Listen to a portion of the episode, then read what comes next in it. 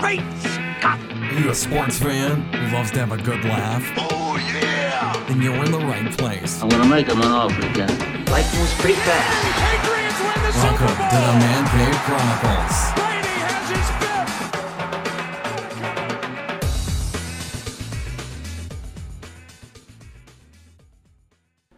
Hey everyone, thanks for tuning in to another episode of the Man Cave Chronicles podcast. I am your host Elias. This week, I had the pleasure of talking to comedian actor London Brown, which you've seen him on HBO's Ballers as Fat Reggie. Uh, we talk about his career in the acting world, his uh, stand-up career, and more. Don't forget, you can find the podcast on Twitter and Instagram at the MCC Podcast, and on Facebook just by searching the Man Cave Chronicles podcast enjoyed this week's episode. It was a, a blast talking to London. London, welcome to the cave. Hey man, how's it going? How's it going? Good, man. How are things with you? What's new with you? Man, no complaints, man. I'm just staying focused and keeping at it, man. That's all I can do is try to keep working, man. You keep grinding. Yeah. Your, you keep grinding away. I see it on Instagram all the time. Dude, I, I don't have a backup plan, so I can't afford to just be chilling. Ain't no, I don't have a daytime job, so this is it. I better, I better stay focused, man, if I want to get anything done.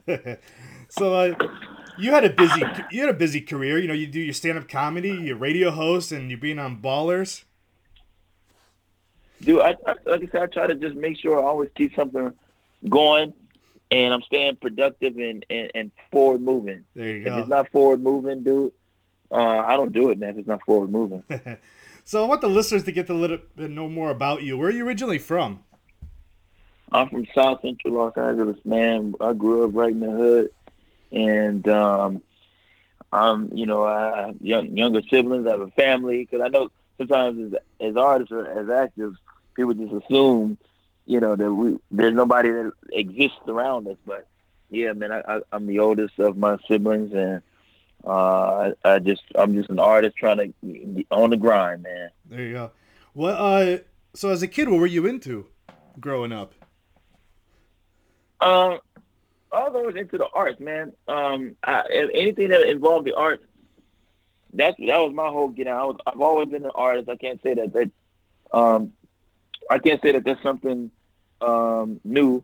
I've always been an, an artist. I, I remember the you know drawing, you know, in grade school and stuff like that, and I did the the school plays and and uh, band and all of that stuff, and uh, that was my whole little get out. Anything that involved the arts, I was I was with it, man. I was definitely with it, dude. Yeah. So how did you uh transition to like stand up comedy? I got into stand up.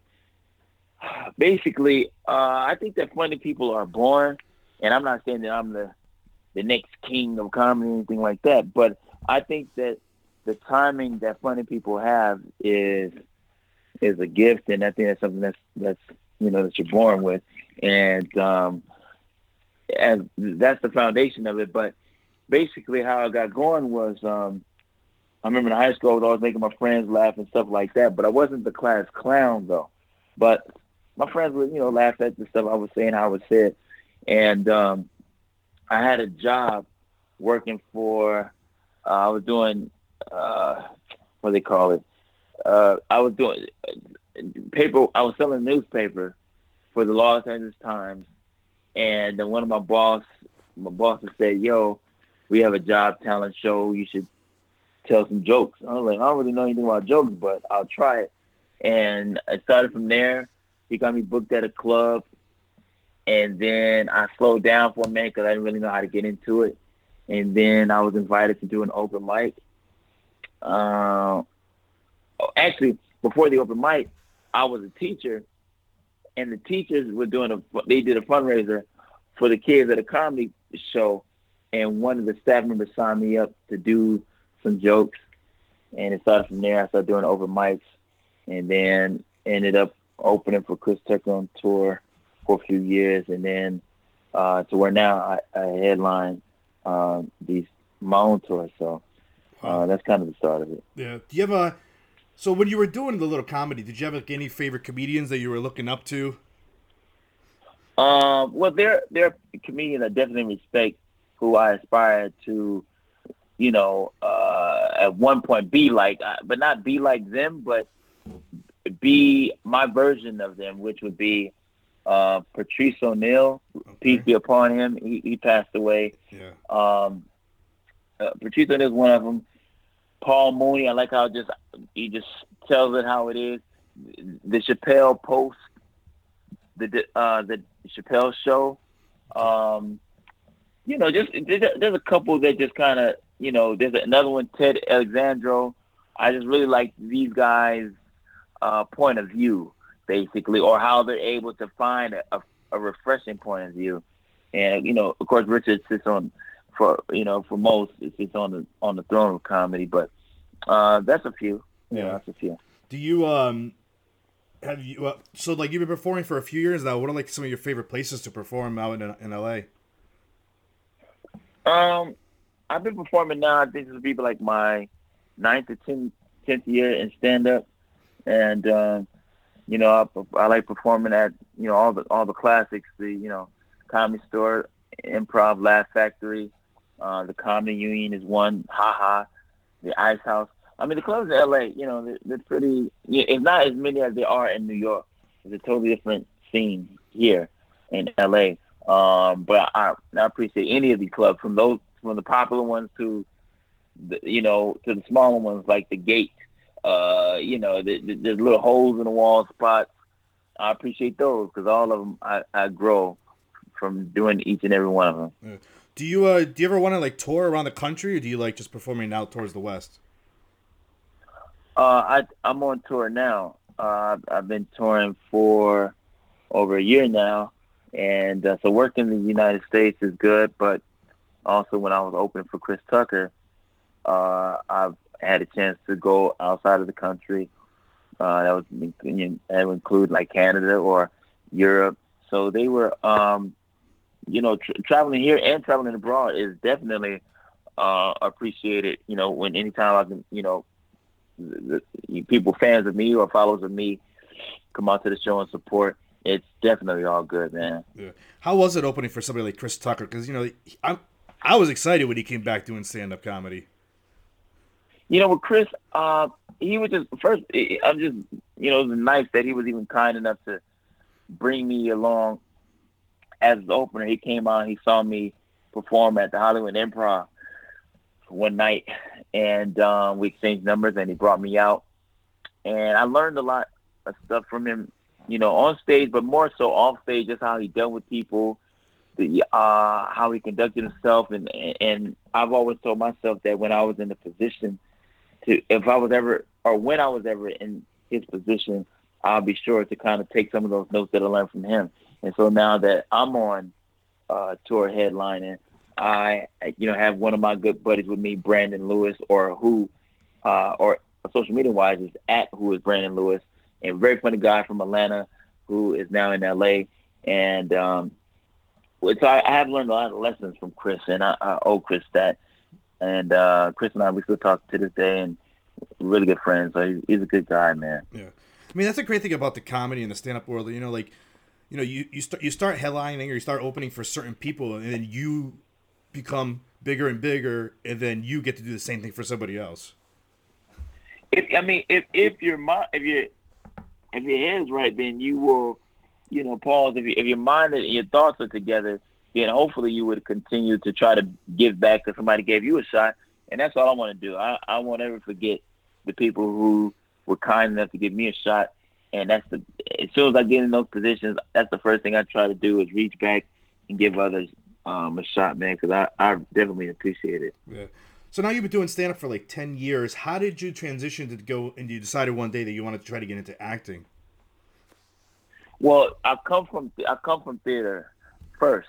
That's what I was doing first. I, I started touring doing theater maybe as young as fifteen, and um, so my stage presence in stand up actually comes from doing theater, and so when it's time to do stand up, it wasn't quite difficult. It was like almost a seamless transition because stand up as opposed to doing a, a, a play where you have let's just say a cast of 12 actors and your company uh, when I do stand up is just me. So it's like a, a it's like a one act, a, a one man play. Yeah. You know, uh, with me. So it wasn't that it wasn't like some serious transition. It was it was pretty seamless, man, because I was already used to being on stage in front of people, in front of people, and I owe I owe my stage presence uh, to doing theater.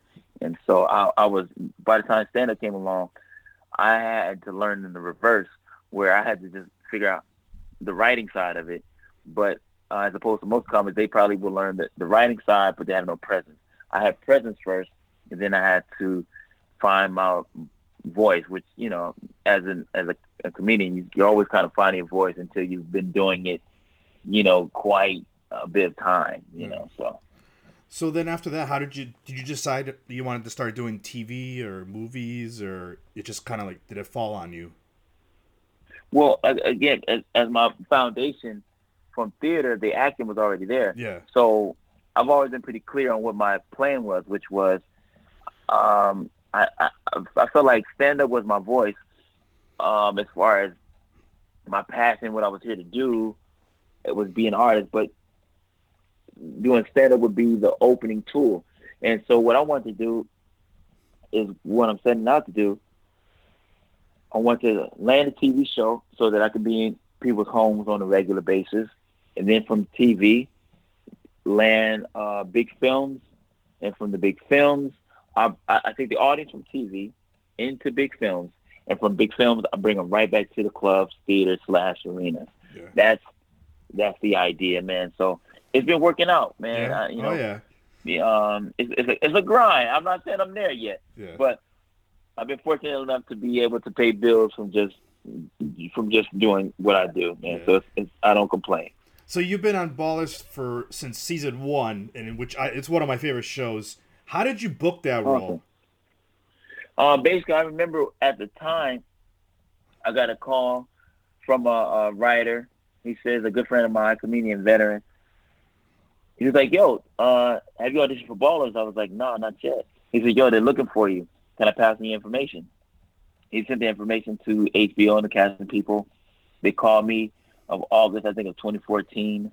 Um, I got the call. I, I came in to read for the part, studied, prepared, went in, and um, call back after call back. They got quiet on me. It was call back, call, back, and then I auditioned in August.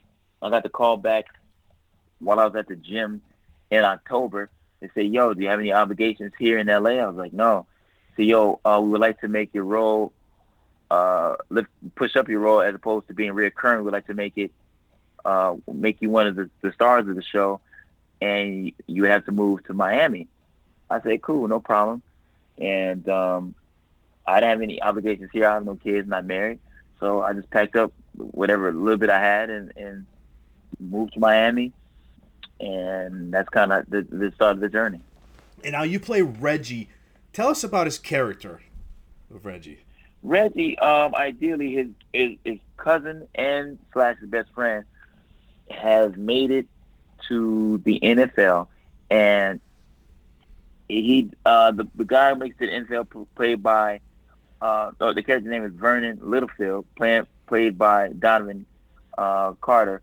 He Don uh, Vernon Littlefield brings his buddy with him, like most a lot of athletes they come from the hood as they do, and so in season one, Fat Reggie comes off a little annoying, and uh, as he's trying to supervise and advise as his financial partner, but he doesn't quite know all the ins and outs of it. So he's kind of being a little reckless. But by season four, we understand we, kind of realize that Reggie has become a little more responsible and making some business investments uh, that are not only good for himself but for his client slash cousin best friend Brandon Littlefield. Um, and and that's kind of the journey. In season one, Fat Reggie was the antagonist of Spencer, who's played by Dwayne The Rock Johnson. And then by season two, three, and four, uh, Fat Reggie kind of connects with Joe Krutel, who's played by Rob Corddry. And uh, people, I think, seem to like the chemistry that those two characters have. Yeah. And so now they're falling in love with Reggie. So how did you prepare for a role like that? Uh, I've been around uh, people who I've been around some Reggies before, And so when it comes to something like this, I just, you know, as actors, we don't ask so much, what if something has happened? We ask, what has happened? So I just pull from what has happened, what I have seen, and being around. I know that there's always around any around any superstar. There's usually somebody in the group that is kind of have some some other intent, and can at at times be a leech and can be a little uh, selfish and irresponsible. So I, I just kind of pulled from some of the people that I've come in kind of encounter with along the way, and um, I made those mental notes, and I just try to make apply those ideas to, uh, to Fat Reggie so that he would be rememberable. Yeah. Now you probably get this question asked a lot, but how does it feel working with somebody like The Rock on the show?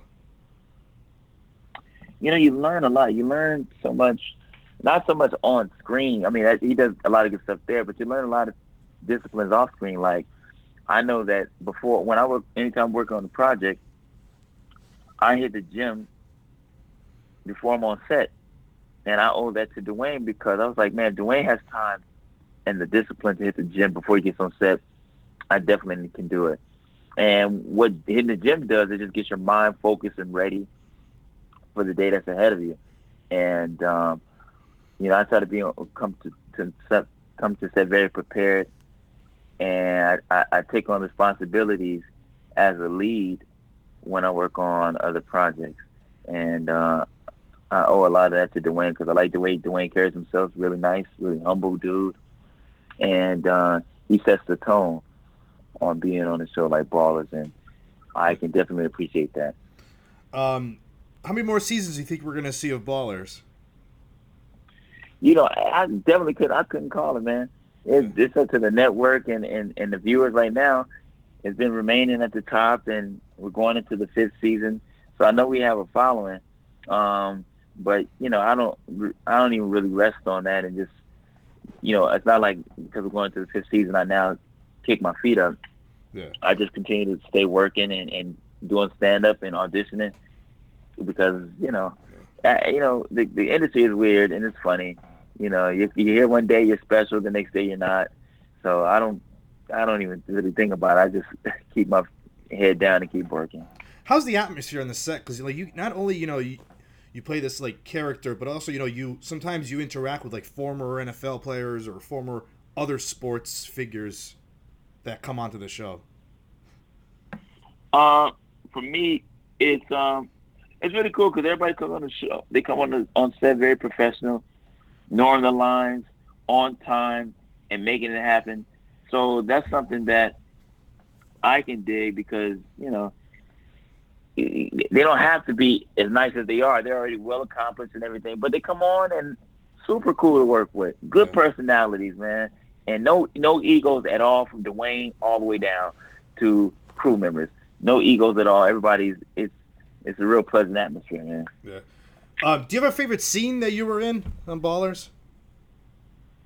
Um, I think this, my favorite scene might have been wh- whatever my very first scene was. I think it was season one, episode two, because that let me know that I was employed. You know, so that would probably might be my favorite, might be my favorite scene, man. Uh, maybe that one for those personal reasons, and then uh, ah, you know, I don't know. Maybe the one anything that I would get, I, I had a chance to tell Dwayne, give him a piece of my mind. you know, meant meant something to me, man, because I'm not like Reggie at all. So just to even, you know, I do more cursing on the show than I do in real life. So Yeah. you know, I, I could appreciate just you know being something different on, on the show. What's the best advice that you think you received from somebody in the acting world? Uh, I think so. Maybe the, from the acting world, best advice. I think possibly just to. I don't even know if it's from the acting world, really, but it can apply to the acting world, but it, it can apply to anybody. Which is, I. Or, you know what? How about this? Let me be even more clear. My advice would be to people. One of the things that I kind of live by is find the thing, do the thing that makes you that makes you happy, that fulfills you when you find out when you start to pursue the thing that makes you happy, your life changes. And you know, because people are out here these days trying to chase chase money, money does not make you happy. You know, I mean, it, it, you you find yourself making a lot of money, and you'll still be miserable if you're not fulfilled.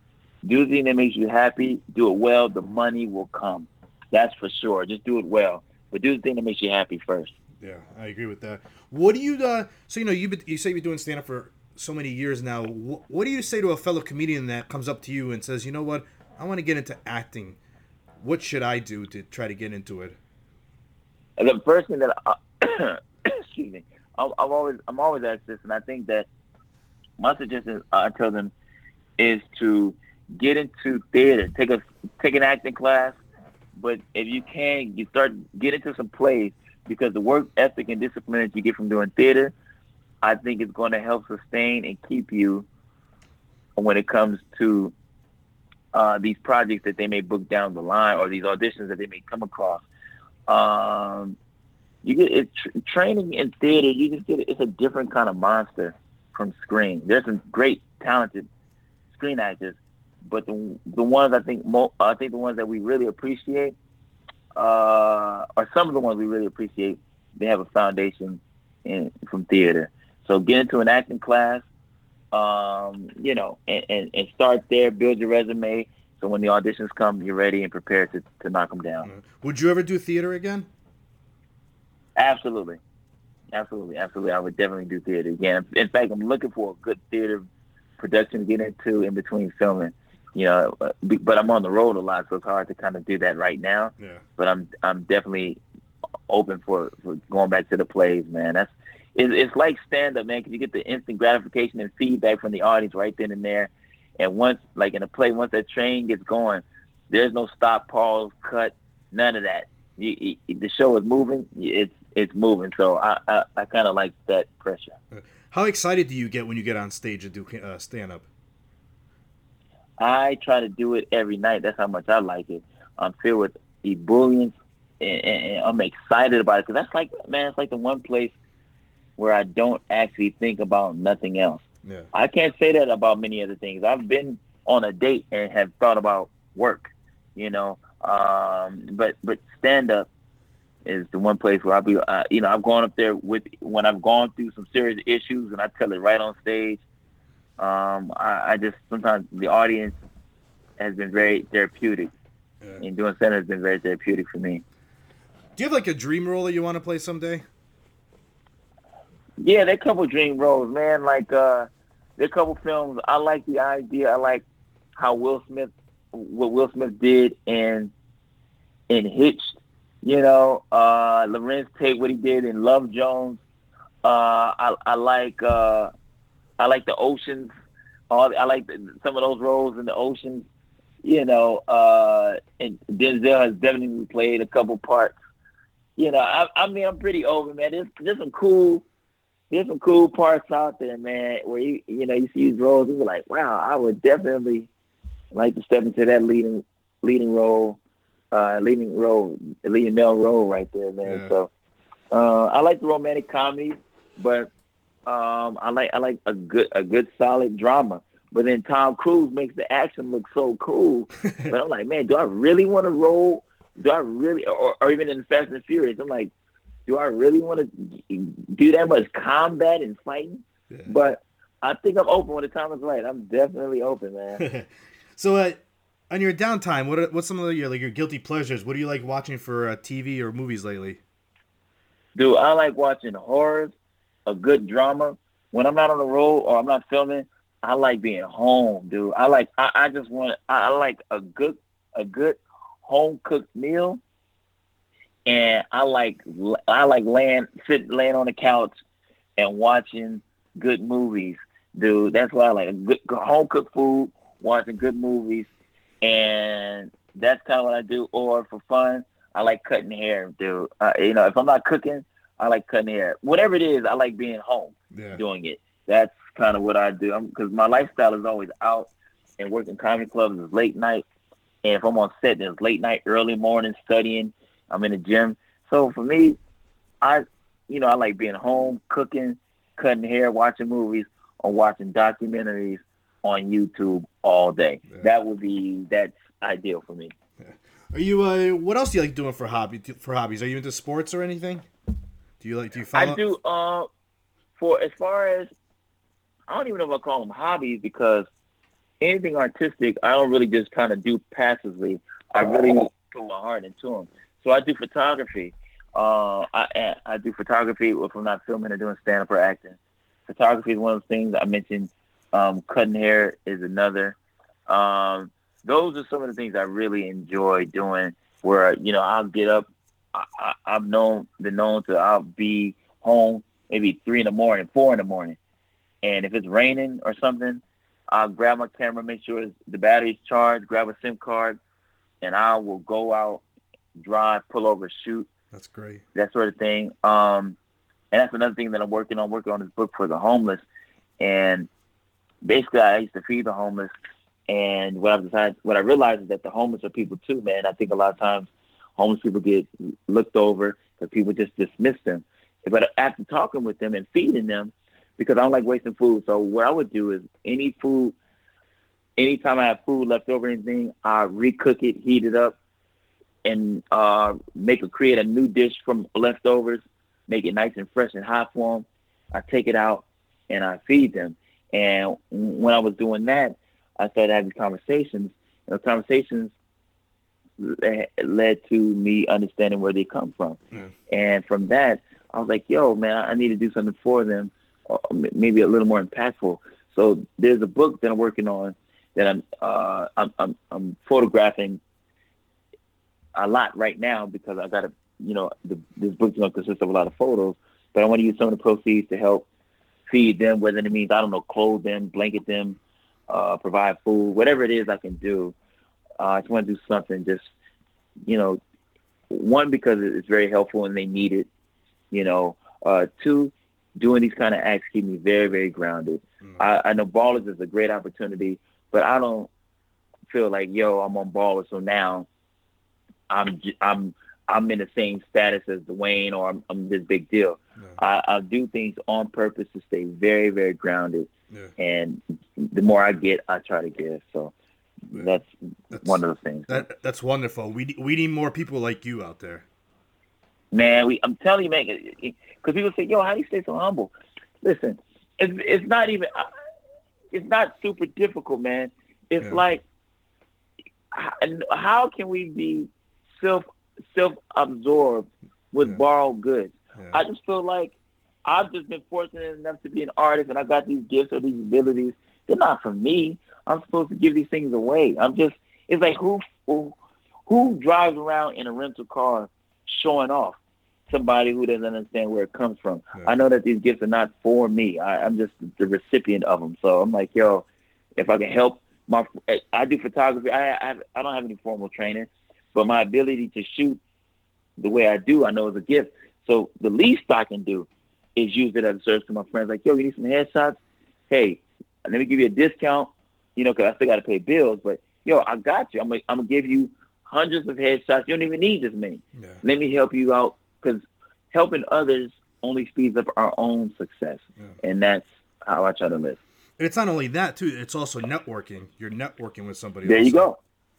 There you go. Absolutely, I agree. Absolutely, man. Any uh upcoming projects that you want to tell the listeners before we end this? Do you have any other things coming Yeah, happening? yeah, man. Um, one of the other things I just did a film called Back to the Good Life.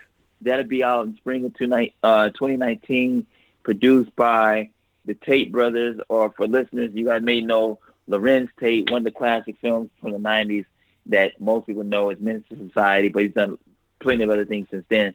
Um, and it's also starring uh, Kyla Pratt, Estelle, uh, the great singer Estelle. And so that'll be out as like a romantic comedy.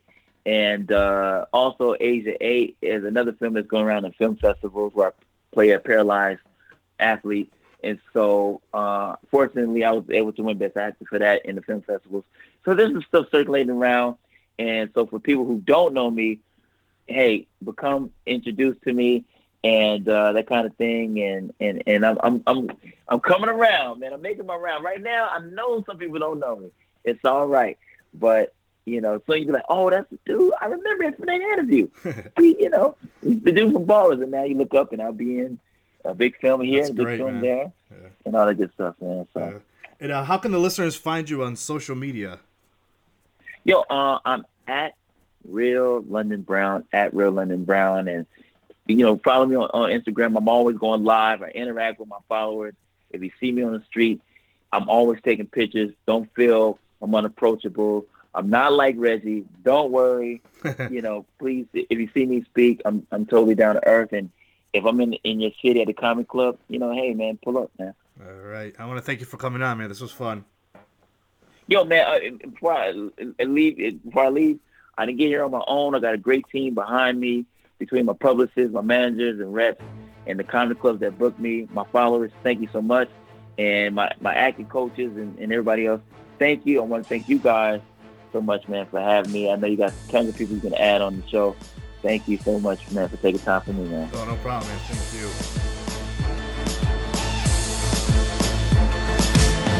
Listen, I ain't even gotta write rhymes, but I do it for the ones with the right minds. Get my point across without ever sniffing them white lines. To make sure that it flows throughout all the pipelines. I ain't trying to pipe down, but I'm trying to get it right now. This is something you probably should write down. It's within our sight now, so I'm ready for that fight now. Never to see me throwing that white towel.